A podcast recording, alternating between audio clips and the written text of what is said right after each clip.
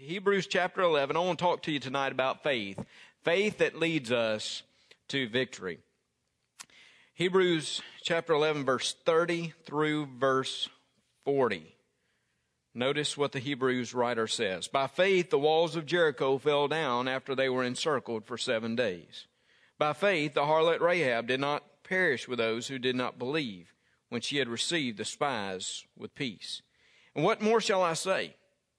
For the time would fail me to tell of Gideon and Barak and Samson and Jephthah, also of David and Samuel and the prophets, who through faith subdued kingdoms, worked righteousness, obtained promises, stopped the mouths of lions, quenched the violence of fire, escaped the edge of the sword, out of weakness were made strong, became valiant in battle, turned to flight the armies of the aliens. Women received their dead dead raised to life again. Others were tortured, not accepting deliverance, that they might obtain a better resurrection. Still others had trial of mockings and scourgings, yes, and of chains and imprisonment. They were stoned, they were sawn in two, were tempted, were slain with a sword. They wandered about in sheepskins and goatskins, being destitute, afflicted, and tormented, of whom the world was not worthy. They wandered in deserts and mountains and dens and caves of the earth, and all these, having obtained a good testimony through faith, did not receive the promise, God having provided something better for us, that they should not be made perfect apart from us.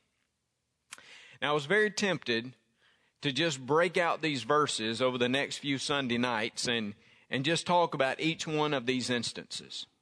I mean, we could talk about Joshua, we could talk about Rahab, we could talk about Gideon, we could talk about Barak, we could talk about Samson. I mean, do you see there's a much longer sermon series here? We could take Hebrews 11 into the next three to four months and just talk about individual cases of faith. But somehow here, I think the writer of Hebrews has, has really brought them all together. It's kind of like he's, he's, um, made his argument and now he is ready to close his argument about how faith is the only way to please God. And here he demonstrates through all of these individuals, through these heroes of faith, that trust is what leads you to victory. I see a theme in these verses. A theme of victory. A theme of vindication. A theme of God working in individuals' lives. Look in verse 30, for example. By faith, the walls of Jericho fell down after they were encircled for seven days. It says by faith, the walls of Jericho.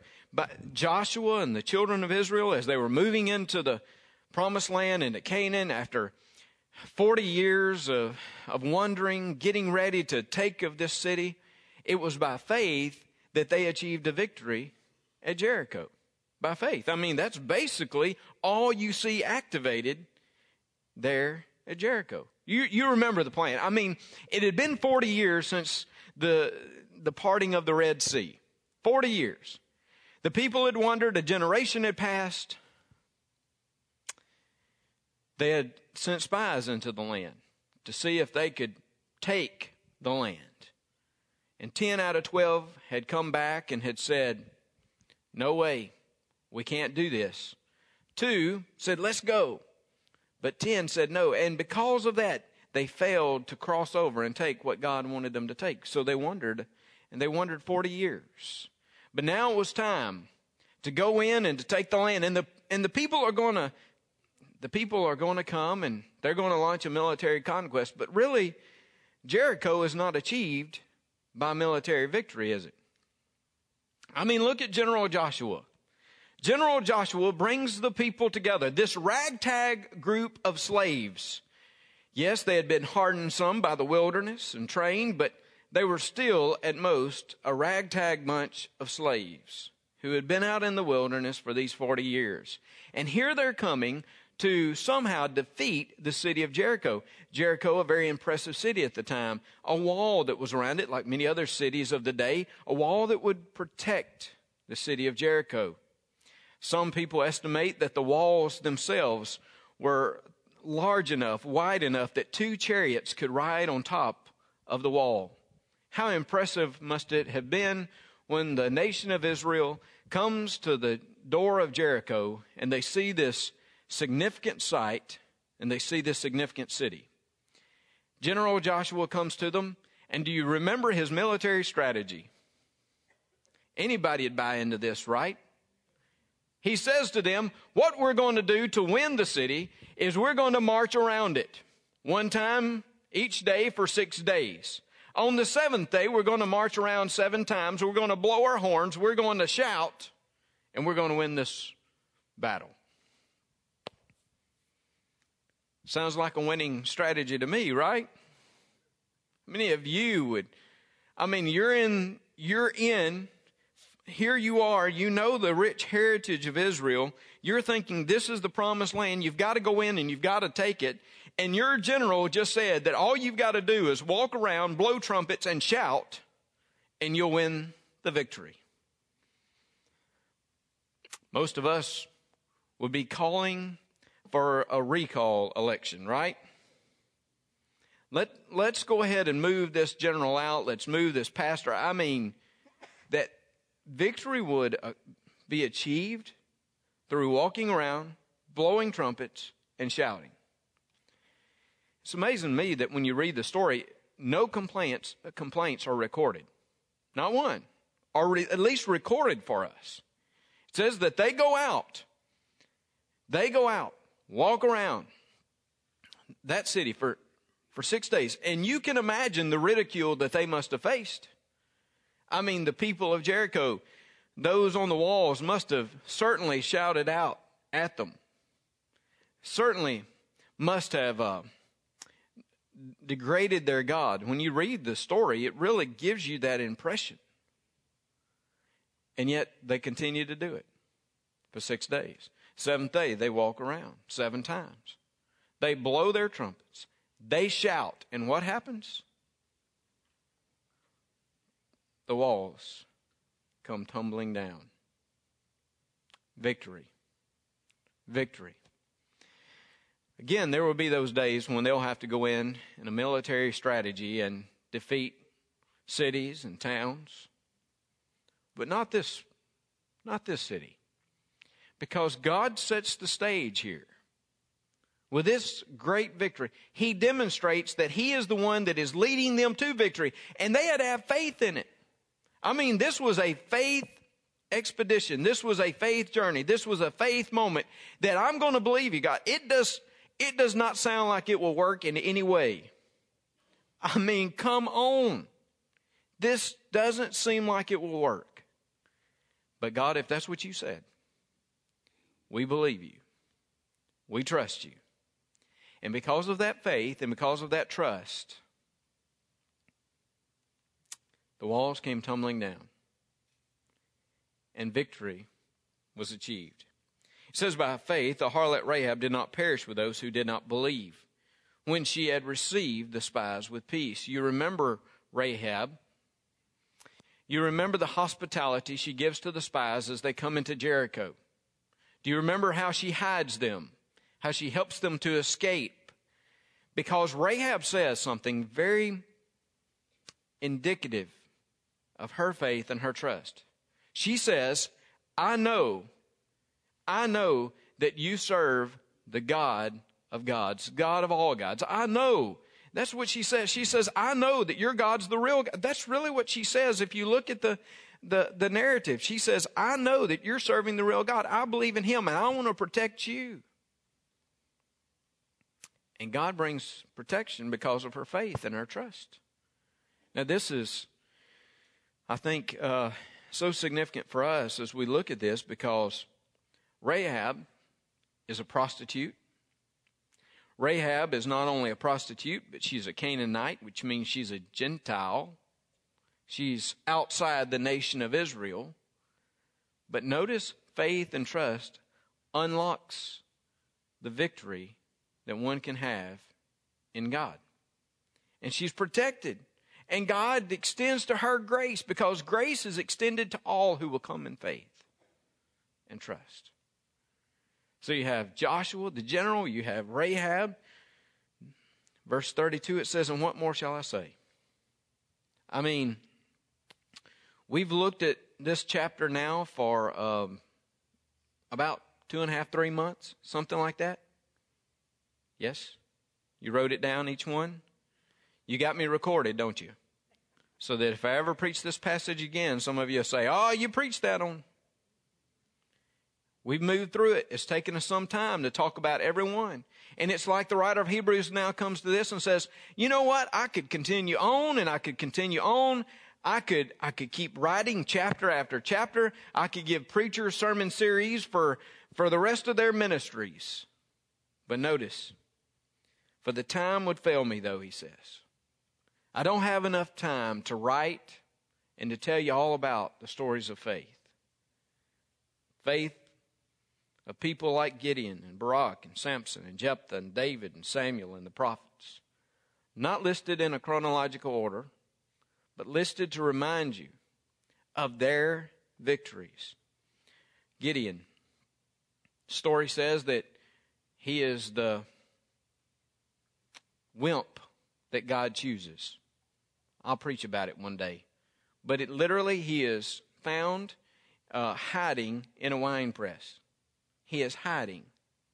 He is hiding because he's afraid of what might be going on outside. He's a wimp, and God chooses him. God says, I'm going to use you. And you remember this one that he uses. He, he brings these different people together 32,000. And then God keeps whittling it down 32,000 to 10,000 to 300.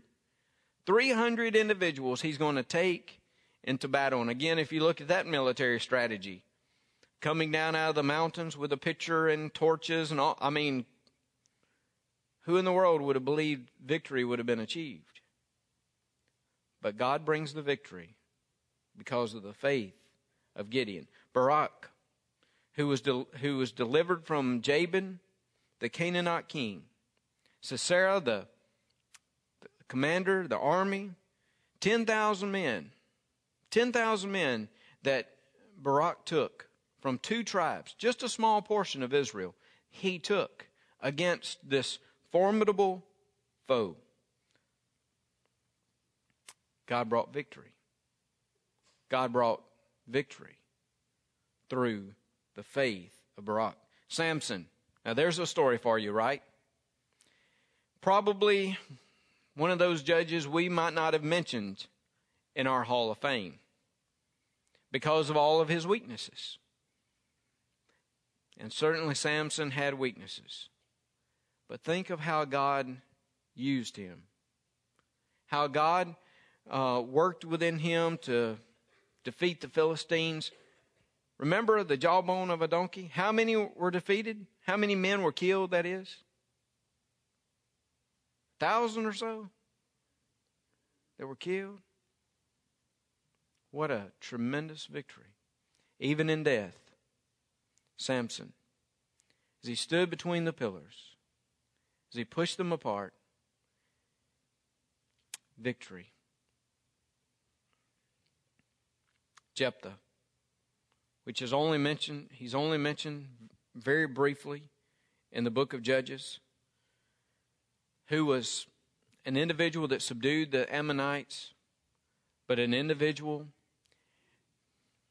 that made a hasty and foolish vow. But Jephthah, overall, still victorious. Oh, let me stop and say this. I am thankful that real people with real faith can be victorious. When I say real people, because while we talk of the faith of these individuals, people like Samson and Jephthah, and as we'll see in David, we know they weren't perfect. They were anything but, but perfect. They were human, just like all of us, prone to the temptations of this world. But through their consistent faith and trust, God brought victory. Well, how about that David? David and Samuel. David, who saw victory after victory, who really, under his leadership, achieved such a victory for the nation of Israel that Solomon had a reign of peace and prosperity really goes back to David and how David achieved victory after victory. Samuel, the last of the judges, the first of the prophets. And then again, These individuals who through faith subdued kingdoms, worked righteousness, obtained promises, stopped the mouths of lions, Daniel, quenched the fire of violence of fire, who? Come on, people. You know the three Hebrew children Shadrach, Meshach, and Abednego. Out of weakness were made strong, became valiant in battle, turned to flight the armies of the aliens. Women received their dead raised to life again. Ask people like Elijah, who ministered to the widow at Zarephath, or Elisha with a, with a Shunammite widow, who saw victory and resurrection. These individuals, others were tortured, not accepting deliverance that they might obtain a, a, a better resurrection. Still others had trials of mockings and scourgings. Ask people like Jeremiah the prophet Yes, and of chains and imprisonment. They were stoned, they were sawn in two. A reference to the tradition of Isaiah, because according to tradition, Isaiah was, was sawn in two by the king Manasseh. They were tempted, were slain with a sword. They wandered about in sheepskins and goatskins, being destitute, afflicted, tormented, of whom the world was not worthy. All of these individuals, again, achieved great victory. It doesn't mean that they did it without suffering, does it? But they achieved victory. Why? Because they believed. They kept going. They had faith. They wouldn't give up. They believed that God had something better and that God had called them. They kept going. Whatever predicament they found themselves in, they found faith. Daniel chapter 3. The three Hebrew children probably say it to us best. As they looked at King Nebuchadnezzar, they said, If that is the case, our God, whom we serve, is able to deliver us from the burning fiery furnace, and he will deliver us from your hand, O king. But if not, but if not, let it be known to you, O king, that we do not serve your gods, nor will we worship the gold image which you have set up. Did you hear that? I mean, that's really faith. Faith is knowing that God can deliver you from the fiery furnace. But faith is also the one that says he will deliver you one way or the other. Because notice what he said. They said, if God decides not to deliver us from the furnace itself in the ways that we think he can or that he will, just know we're still not going to serve your gods. Because look, whether they were delivered right out of the furnace by this miracle or if they gave their lives in the furnace. God achieved the victory. And they achieved the victory. That's faith, isn't it? Faith is saying, even if I have to suffer and if I have to go through things here on this earth, I will still serve Him. Whatever it is. He says, Our world was not even worthy of such testimonies. And all these, verse 39 of Hebrews 11, and all these, having obtained a good testimony through faith, did not receive the promise. In other words, they had not seen the culmination of the kingdom. Hey, these, they had not even seen the coming of Christ. They knew that he was coming. They had known the promises. They had heard about it and they kept serving. They kept doing what God wanted them to do, but they did not even see Christ himself and his coming. But they believed and they kept going. Let me say to you, we have seen the initial coming of Christ he has come to this earth. He was born in a manger, lived a sinless life, died on the cross for us, rose the third day. We have seen the sacrifice. We've had it applied in our lives. How much more should we demonstrate faith today because of what Christ Jesus has done? And even as we look towards something that is better. Because notice in verse 40 it says, God having provided something better for us, that they should not be made perfect apart from us. It's almost like the writer of Hebrews says, We have experienced the life and the work of Christ Jesus. The whole theme of the whole theme of the book of Hebrews is the superiority of Christ over everything, over Judaism, over all practices that that had been instituted before that Christ was far superior. And there were those that were thinking about going back into Judaism and legalism, and really that's what the writer of Hebrews addresses. And here he says, How much more should we demonstrate faith? Because their story was not complete without us, he says. And complete without the story of Christ. They were, they were moving toward the kingdom. They were doing all they could. They were faithful to God's purpose and His will. But they would have been incomplete without Christ Jesus. Now they have, now we've experienced Him. We've experienced His kingdom. And for us today, the only way for you and myself to ever achieve victory is through faith in that Christ. One way or the other. It's the only way. And may I say this? Ultimate victory is coming one day. We can experience victory now. I wish there would be moments when we even demonstrated ourselves as victors and not as the defeated. Sometimes it looks like in this world that the culture is is really gaining and that the church is falling back. Let me say this to you. As long as my God is on the throne, which it will be for all of eternity, victory is on my side and victory is on yours. You've read the end of the book. We are victors in Christ. So have faith. Trust Him. Keep going. Don't give up. Because faith is where the victory is found.